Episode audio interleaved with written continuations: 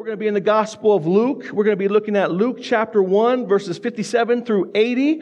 And so uh, please turn to your Bibles there Cyrus comes up to read for us. And uh, please stand as we give attention to God's Word. Uh, God's Word for God's people. Now the time came for Elizabeth to give birth, and she bore a son. And her neighbors and relatives heard that the Lord had shown great mercy to her, and they rejoiced with her. And on the eighth day they came to circumcise the child. And they would have called him Zechariah after his father, but his mother answered, No, he shall be called John. And they said to her, None of your relatives is called by this name. And they made signs to his father, inquiring what he wanted him to be called. And he asked for a writing tablet and wrote, his name is John. And they all wondered. And immediately his mouth was open and his tongue loosed, and he spoke, blessing God. And fear came on all their neighbors. And all these things were talked about through all the hill country of Judea. And all who heard him laid them on their hearts, saying, What then shall this child be? For the hand of the Lord was with him. And his father Zechariah was filled with the Holy Spirit and prophesied, saying, Blessed be the Lord, the God of Israel, for he has visited and redeemed his people, and he has raised up a born of salvation for us. And in the house of his servant David, as he spoke by the mouth of his holy prophets from old, that we should be saved from our enemies and from the hand of all who hate us to show the mercy promised to our fathers and to be remembered and to remember his holy covenant, the oath that he swore to our father Abraham to grant us that we, being delivered from the hand of our enemies, might serve him without fear, in holiness and righteousness before him all of our days. And you, child, will be called the prophet of the Most High. You'll go before the Lord to prepare his ways, to give knowledge of salvation to his people in the forgiveness of their sins, because of the tender mercy of our God whereby the sunrise shall visit us from on high, to give light to those who sit in darkness and in the shadow of death, to guide our feet in the way of peace. And the child grew and became strong in spirit, and he was in the wilderness until the day of his public appearance to Israel. This is the word of God. Please pray with me. Father, thank you for your word. Lord, not only do we thank you for your word, but we thank you for this day. This is the day that you have made, and Lord, we rejoice and are be glad in it. We can rejoice and be glad because as those of old look forward to you coming, we look back. We look back and we know that you were born of a virgin. You laid in a manger. You grew up to be a man. You lived the perfect life in our place. You died on the cross. You rose again three days later.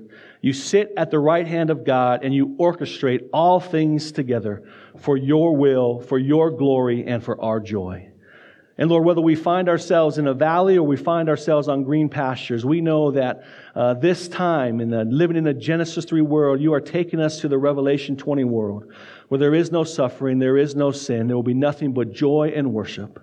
And until that time, Lord, you have us here on this earth for a reason and a purpose, and that is to spread your fame uh, through our lives, through our words, through our deeds, namely through the gospel of Jesus Christ. In your name we pray. Amen. You guys go ahead and have a seat.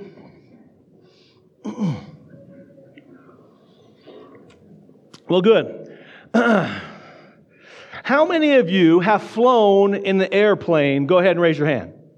All right, the majority of us. How many of you guys have flown more than once in an airplane? Go ahead and raise your hand. All right, the majority of us. How many of you, your very first time you sat on the airplane, when that stewardess stood up and said, May I please have your attention? How many of you were dialed in and focused on what she was about to say? All right, a little bit. I was going to say, most time, my first time, I've flown probably hundreds of times. My first time, I was dialed in. I was dialed into what she had to say. But then after the second or third time, I kind of that time of the flight kind of tuned her out, right? My first flight was probably back in 1979, 1980, uh, when I was about, you know, nine or 10 years old, way back in the 20th century, you know, my first flight. And uh, uh, not much has changed in that announcement except for what? Uh, please turn your, you know, phones on airplane mode and please, you know, close your computer tab. But other than that, not much has changed. But the message that that stewardess has is very important because it could very well save your life if something went wrong, right? And yet we still tune it out. And, and sometimes I fear when we come to the Advent season, the Christmas season, we can treat the story of Christmas like we treat the stewardess, right? We've heard it before. Uh, we know the story. We got it. It becomes so familiar with us that we're here, but we're not here. We're not listening to what uh, we have to say this morning. And so, my, my encouragement, my challenge to you and to me is this Advent season, as we continue to approach Christ and Christmas, that we, foot, we wouldn't fall into this trap. Uh, we wouldn't fall into this mindset. Uh, we wouldn't tune out the message of Luke to us this morning, but that we'd focus on it. Because this is a miraculous, amazing, the most wonderful news in all the world that has ever been declared that God would come down from heaven in the form of a baby and become man and to live the perfect life in our place and die on the cross and raise again. There is nothing more miraculous than the story of redemption. That God has visited us, He has redeemed us, and He has saved us from our sin. Knowing that, we can't just, we just can't, can't just tuck that away and it can't not become stale to us should never become stale. If this is true, and it is, and if you've experienced the reality of the first coming of Christ, then every time you hear the story, you should, you should shout or sing with praise, even out loud or in your heart or in your mind. Praise the Lord every day, and again, not let it get stale. Thomas Watson, one of my favorite Puritans, this is how he described the first advent of, of, of, God becoming flesh, what we call the incarnation. He said this Jesus became poor so that he might make us rich.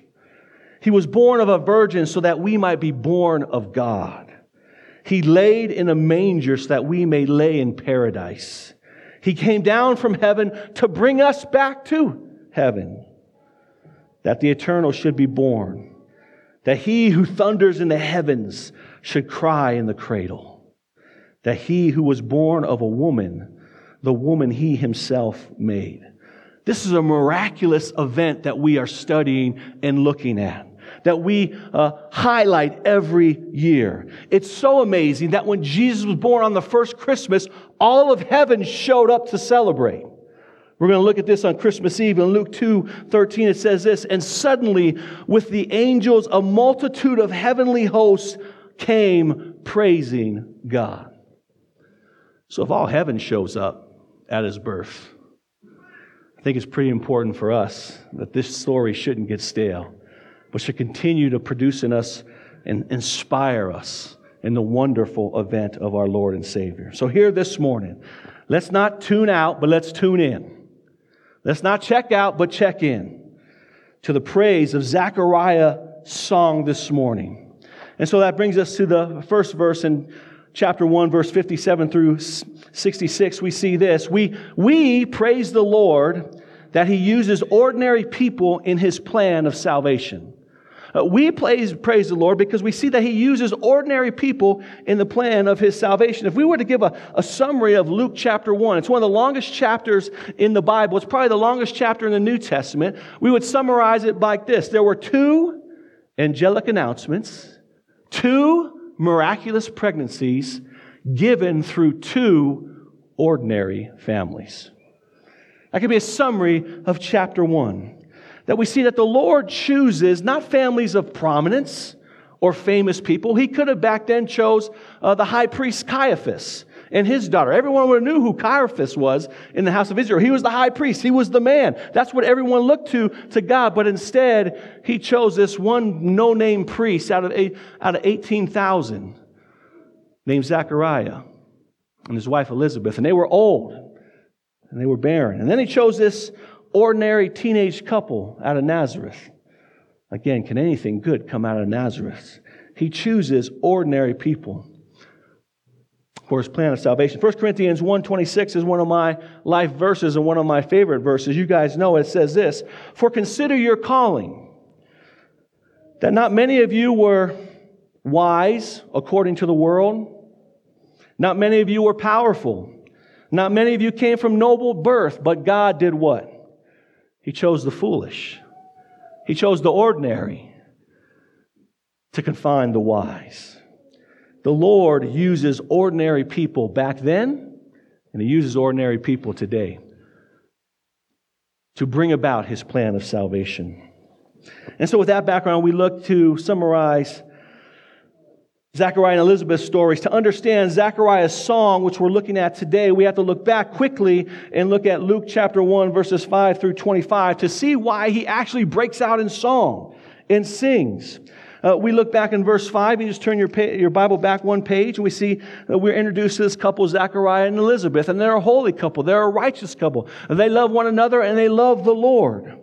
But in verse 7, it says, But they had no child because Elizabeth was barren and both were advanced in years. No doubt when they first got married, they were probably teenagers. And they had this great you know, view of what their life was going to be. We're going we're going to get married. We're going to have lots of kids, and our legacy is going to go on, not only for our family name, but also for the Lord. And here we find them past childbearing years with no children. No children. And, and, and back then, that was a devastating blow to a family because if you look at Luke 125, it says this is a reproach or a disgrace that would be on them, on Zechariah, but primarily on Elizabeth. But we also notice when we went through this passage that it didn't stop them from loving and serving the Lord. They didn't walk in bitterness, but they still walked in worship, understanding that the Lord was sovereign and in control and orchestrating their lives for their joy and they were still devoted to serve the Lord, even in the midst and through difficult circumstances. Verse 11, we see that Zechariah was serving in the temple. Again, he got, he got chosen to serve in the temple. This was a great honor. They cast lots. His name was picked uh, by the Lord. And he's in there doing um, the serving, the working on the temple in the holy place. He's the only one in there, or should be the only one in there, that all of a sudden he's met by a voice. And it's the angel Gabriel. Gabriel's the personal message of God. He shows up, he scares Zechariah to death, and he, Zechariah is freaking out, and, and Gabriel says, Do not be afraid, Zechariah, for your prayer has been heard, and your wife Elizabeth will bear you a son, and you shall call his name John. And that was a stunner to John. You see, uh, uh, stunner to uh, Zechariah. Zechariah was in the temple. And back then, again, the Holy of Holies is where God's presence was. There was a veil, and then there was the holy place. And that's where Zechariah was. He was lighting the incense in the holy place. This veil on the other side was as close as any Israelite could get to the presence of God, except for the high priest once a year. That's where Zechariah was. And when you're in the presence of God, or that close, you take advantage of that and you ask Him for your greatest desire and your greatest need. And He offers a prayer that He'd be a father. And Gabriel says, Your prayer has been answered. And in verse 15, it says, Your child is not, not going to give you a child, but he's going to be great. And many are going to know him. He's going to actually be the one who's going to pave the way for the Lord the one that was prophesied in Isaiah 40 and Micah chapter 3 and Micah chapter, Malachi chapter 3 and Malachi chapter 4. He is going to be the forerunner of the Messiah. This news just freaks Zechariah out. Instead of believing, he says he doubted. He responded not in faith, but he responded in doubt. And because of that, verse 18, Gabriel shows him a sign that this will come to pass by I'm going to make you mute. I'm going to tie your tongue. Now, with that background, now we fast forward nine months and eight days to verse 57. Now, John has been born. It's now the eighth day. It's time for him, uh, richly in the Jewish uh, time, is to, to be circumcised and give the, the boy his name. So it's a, it's a, it's a bittersweet uh, day for John, as you can imagine, right? Right? He gets his name and loses a little skin in the, bin. and us men, we can, we can relate to that. Um, but at this naming, there's a big block party. There's a massive celebration because this is, again, a huge blessing. This is a miracle. They recognize it. They understand that, uh, that Zechariah and Elizabeth, they've been waiting for this. They're past the age, and God has met them with a vision.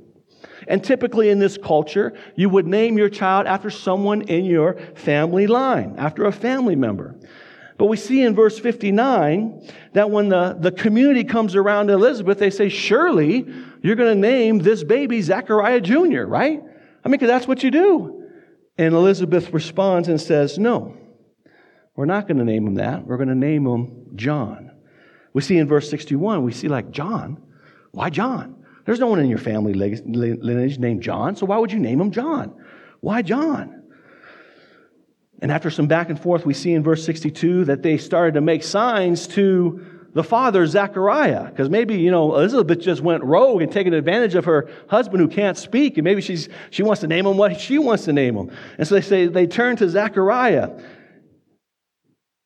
And it says in verse 63, after apparently a game of charades breaks out, right, making signs to his father, Zechariah, verse 63, it says, he asked for his iPad or his writing tablet back then. This is the first prototype. Um, and he wrote.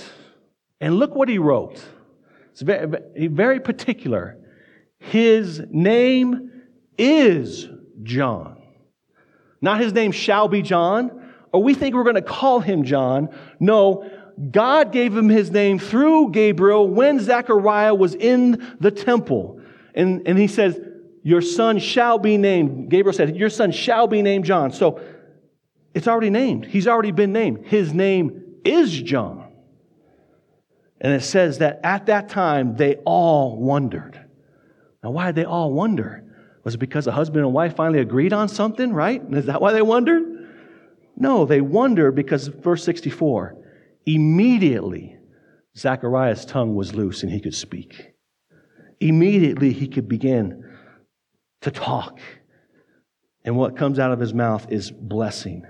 You see, for nine months, he's been unable, unable to speak. He was doubting when he first heard the message. Now he's walking by faith. He believes the message that he received from Gabriel, and now he is responding by faith. No, his name is John, just as Gabriel commanded. And this is great news. And the, the news of John spread throughout the community. Not only did Elizabeth and Zechariah have this miraculous child, which was, which was glorious enough for, for news to spread, amazing enough for news to spread all over Facebook and Twitter and Instagram, this, this picture of John, uh, this child that had been praying for decades, but more importantly, that this child would be the forerunner, uh, the one that would announce the Messiah coming. The fulfillment of Isaiah 40 and again in Malachi 3 and 4 the forerunner pointing everyone to Jesus the Messiah. And this boy was his boy, Zechariah's boy. So that's why he breaks out in song. It's with this background. So let's move to point two. We praise the Lord for the plan of salvation. We praise the Lord for the plan of salvation. Look at verse 67. And then his father Zechariah was filled with the Holy Spirit, and he prophesied, saying, Blessed be the Lord God of Israel, for he has visited and redeemed his people, and has raised up a horn of salvation for us in the house of the servant David. Notice, just like Elizabeth, just like John, the Holy Spirit is at the forefront. He is the one leading, guiding, and directing these events. He is intimately involved, just like he was back in creation. In John 1 1, it says, In the beginning was the Word. And, and John, the way he starts that, he points us back to the beginning of Genesis chapter 1, this new creation that's happening. And, and this is the way that, that Luke says, hey, this new creation of redemption is upon us by stating the Holy Spirit is there, just like the Holy Spirit was there back in Genesis 1 1 and 2. The Holy Spirit is, is upon Zechariah's field. He's guided, he's directed by the Holy Spirit. The Holy Spirit is the conductor, the maestro of this song that Zechariah is about to sing. And this is the second Christmas song. We looked at the first Christmas song last week. Uh, Rich did a great job with Mary's song, the Magnificat. And this one is known as the Benedictus because it begins with blessing. So this is the second song. Now, how many of you guys have like a top 10 favorite Christmas songs? Go ahead and raise your hand. I got a top 10 Christmas list. Is this one in there? Probably not, right? But it should be because this is one, the second one that declares the coming and the glory of the one who's going to bring us to Jesus, namely through John the Baptist. He's the pointer. So let's listen to his song together this morning. He opens up verse 68 again with blessed. Blessed be the Lord God of Israel. Why? Look at it. For three reasons. Because he has visited and redeemed his people and has raised up a horn of salvation for us in the house of the servant David. He's praising the Lord. He's blessing the Lord. He's, he's singing out to the Lord because the Lord has visited. Notice, past tense. This hasn't happened yet, but this is how sure the Lord's promises are. That He speaks about it in the past tense. That the Lord has visited us, that He's redeemed us. Because of that, He has saved us. This is the one they've been longing for for for centuries, since Genesis chapter 3, since sin entered the world. They've been waiting for this serpent crusher. They've been waiting for this Messiah, and now he has come. Jesus would be born. That's the idea of visited us as a human in flesh. God become flesh as a baby. He would grow up to live a perfect life. He would die on the cross, and on the third day, he would secure our redemption. Redemption means to, to buy back at a cost or a price. And because of that, Jesus has fulfilled that, as visiting us and redeemed us. He is now our Savior. Notice what kind of Savior? He's a strong Savior. That little phrase raised up a horn of salvation. The horn of salvation was that of, a, of an animal back there with horns. That was this, the, the animal's power, its strength. And so the horn represents the strength of an animal. Here represents the strength of Jesus. Jesus had was, yes, a humble servant, but he was also a strong Savior. He had to battle sin and Satan.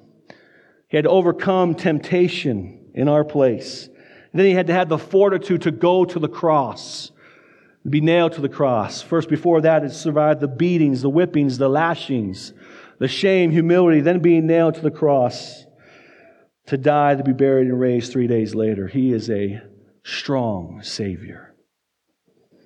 And all three must be present. Uh, with, you, you cannot have a Savior if you don't have divine visitation. And if you don't have divine visitation, there would be no redemption. If there's no redemption, then there's no salvation. This is why Zechariah is singing, because the Messiah fulfills all three. And there's no, this plan, what he's singing about is no accident. It's been, it's been planned since the beginning. Look at this real quick. This visitation, this redemption, this salvation has been from the house of David, verse 69. From the holy prophets, going backwards from David, verse 70, to the covenants. Think about Moses in verse 72, to Abraham, verse 73. This has been God's plan, his number one plan all along. This is his playbook, his number one plan to, to save the Messiah through the visitation, redemption, and salvation. And what it does is it, it proves that the Old Testament was God's word and pointed us to Jesus and to John. That all of God's promises are being fulfilled in this moment. In Luke chapter 1. It's being fulfilled from Genesis, Exodus, Isaiah, Daniel, Zephaniah, Malachi. They're all coming to pass. And what is the message? That they would be saved. That humanity would be saved from their enemies and from the hands who hate us. Verse 71 and 74. Now, for the people back then, they were thinking more of a physical salvation from the oppression of Rome. But we see in 77 that the first coming of Christ, the first advent, was not to physically save them, but spiritually. Verse 77, it says, the reason why to give knowledge of salvation to his people for the forgiveness of their sin. That's why he's come the first time to save people from their sin, the, the greater enemy than Rome, Satan and our personal sin. And the second time Jesus comes, though, the second advent, which we're looking forward to, it's not a spiritual one, it's a physical salvation. He will come back and set up the new heavens and the new earth here on earth. He will do away with sin, suffering, and Satan. So, all this is why Zechariah is singing. He's singing a song of redemption, of salvation, of freedom.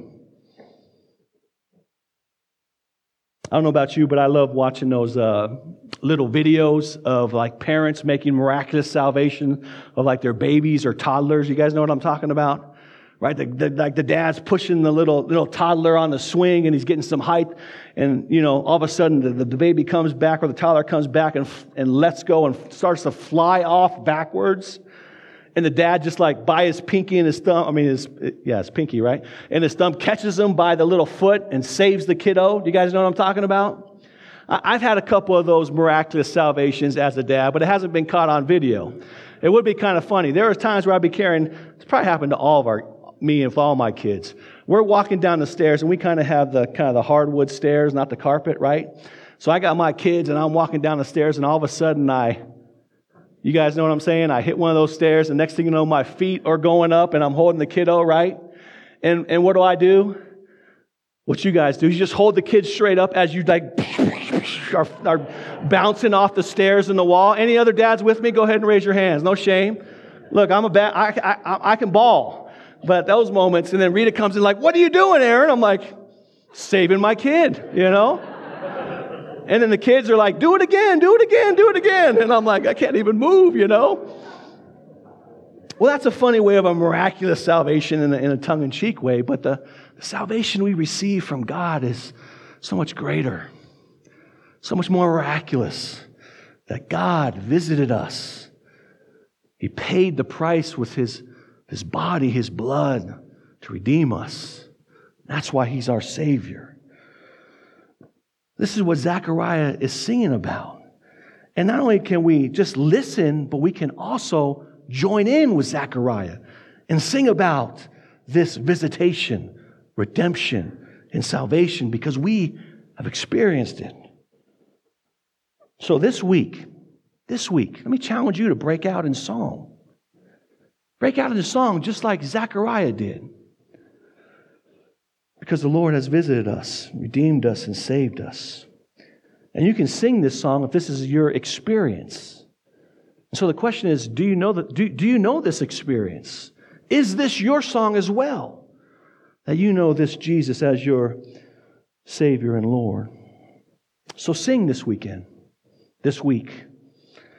Maybe you sing by yourself. Maybe sing with family, with friends, your life group. Come on Christmas Eve and sing together with the community of faith. Sing in the car, sing in the shower, sing on the, sing on the walk. Heck, go full on, you know, song of uh, sound of music. Go full sound of music. Go up to the mountains and just shout to the Lord, right? Just let it rip. Let it sing. Let the message of Zechariah's song, redemption, the plan of salvation, move your soul, move your heart, and sing thankfulness. Moves us to our third and final point. We praise the Lord for the prophet John pointing us to the person Jesus as our salvation, verses 76 through 80. Again, there's been 400 years of silence. The Lord has not spoken. And now, all of a sudden, with these two angelic announcements about John and Jesus, uh, God is on the move. Redemption is becoming tangible and not just something that's out there. It's being fulfilled. And sometimes John gets lost in the Christmas story, doesn't he? And we see that Luke, this is probably the greatest detailed version of what took place in the beginning. And Luke has much to say about John, highlights John. John is very important. He's vital. Jesus is the star by absolutely. No mistake in that. John's the best supporting actor. John and Jesus go together. John again highlights Jesus. We talked about it in the past. We talked about like at, at, a, at a baseball game where you go to the Rockies game and you hear the announcer say, now batting, and he announces the name. The attention isn't on the announcer, it's the one who's coming to the plate, right?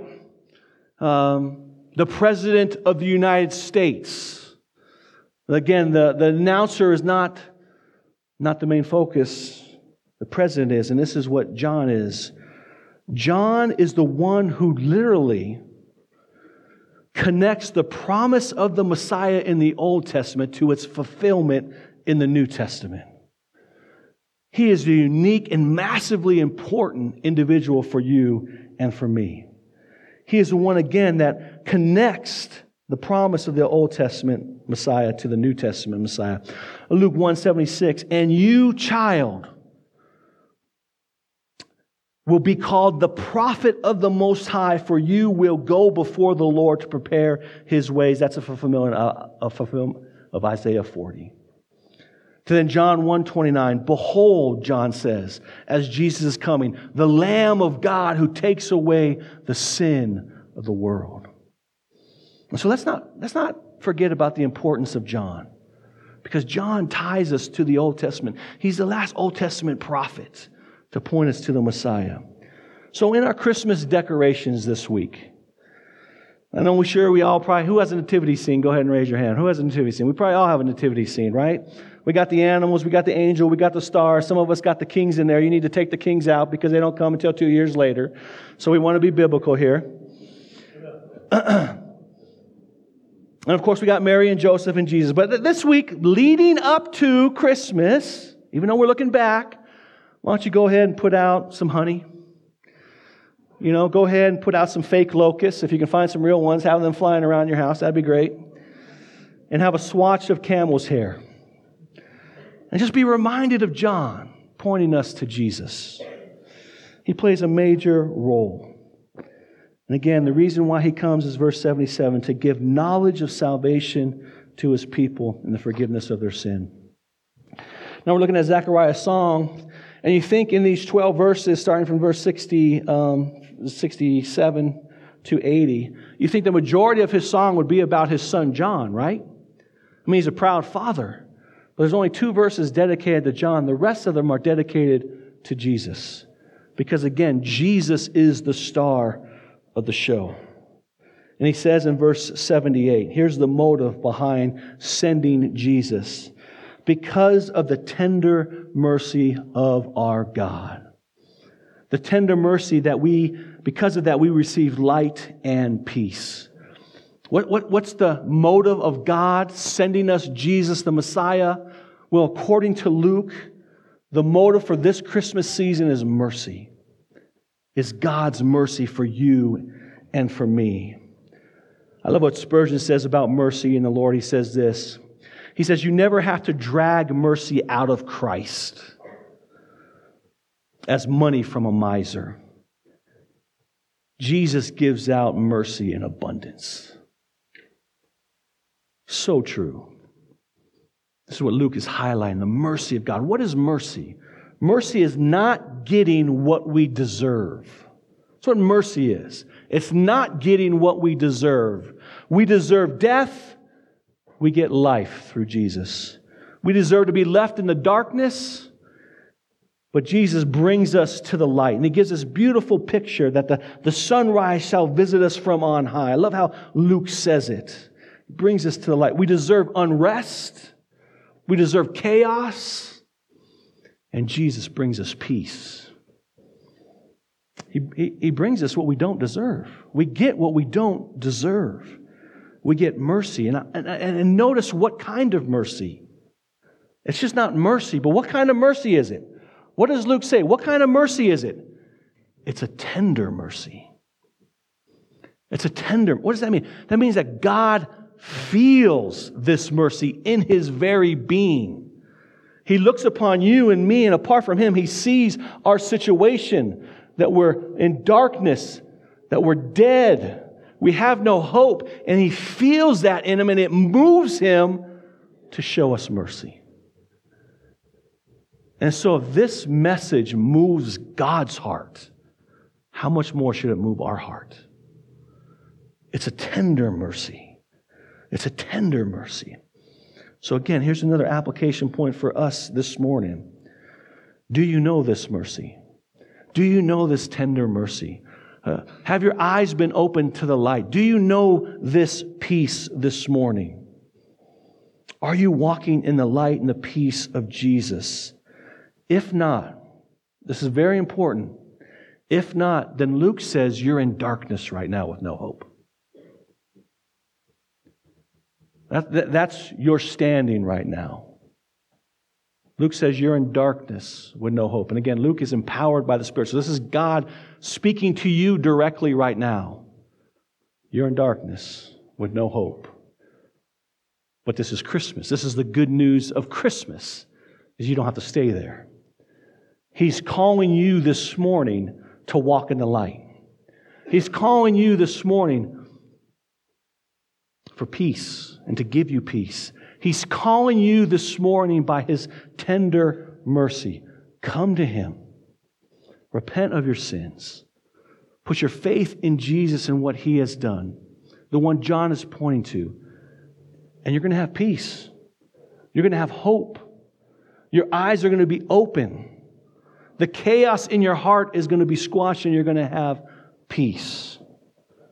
So if that is you this morning, come to the light. Receive the tender mercy of Jesus. Now, many of us in this room have done that by God's grace. We've received the gift of salvation. So let me encourage you more this week. Not only do you personally, you own it and you sing. So we're going to have a bunch of singers out there praising the Lord for his visitation, redemption, and salvation. But it's not just meant to be kept in our, in our little, in our little world. It's, it's meant to be given away. And so give it away this week. Follow in the footsteps of John. John, whole mission and life was what? To point people to Jesus. That's your job. That's my job. We are now the forerunners. We pick up that mantle and we take it to those who don't know Jesus, our friends, our family members, our coworkers, those we go to school with. And now we are little Johns to go give them, point people to the true Savior and the tender mercy that's found in Jesus Christ. So, who is that family member right now or friend sitting in darkness who needs the merciful gift of Christmas through the gospel? Be the forerunner, be the pointer, be the one that God uses to bring others to saving faith and to experience the tender mercy of God. This is why Jesus has come. This is why John has come. John has come to be the pointer to Jesus. To Jesus who was born, he was born to die, to be raised from the dead so that we could be saved. Jesus, he, he would laid in the manger so that we could lay in paradise. He came down from heaven so he could bring us to heaven. Amen? Let's pray. Father, thank you for uh, this message. Thank you for, again, John pointing us to Jesus. It's an incredible story. It's a miraculous story. It's a story of your tender mercy for all in this room, all who have come before us and all who come after us. So, Lord, I pray that this morning that we would as we walk out those doors, that we would sing of the visitation and the redemption and the salvation that we have in Jesus, and that we would share it to those who don't in our circles of influence this week. In Jesus' name we pray. Amen.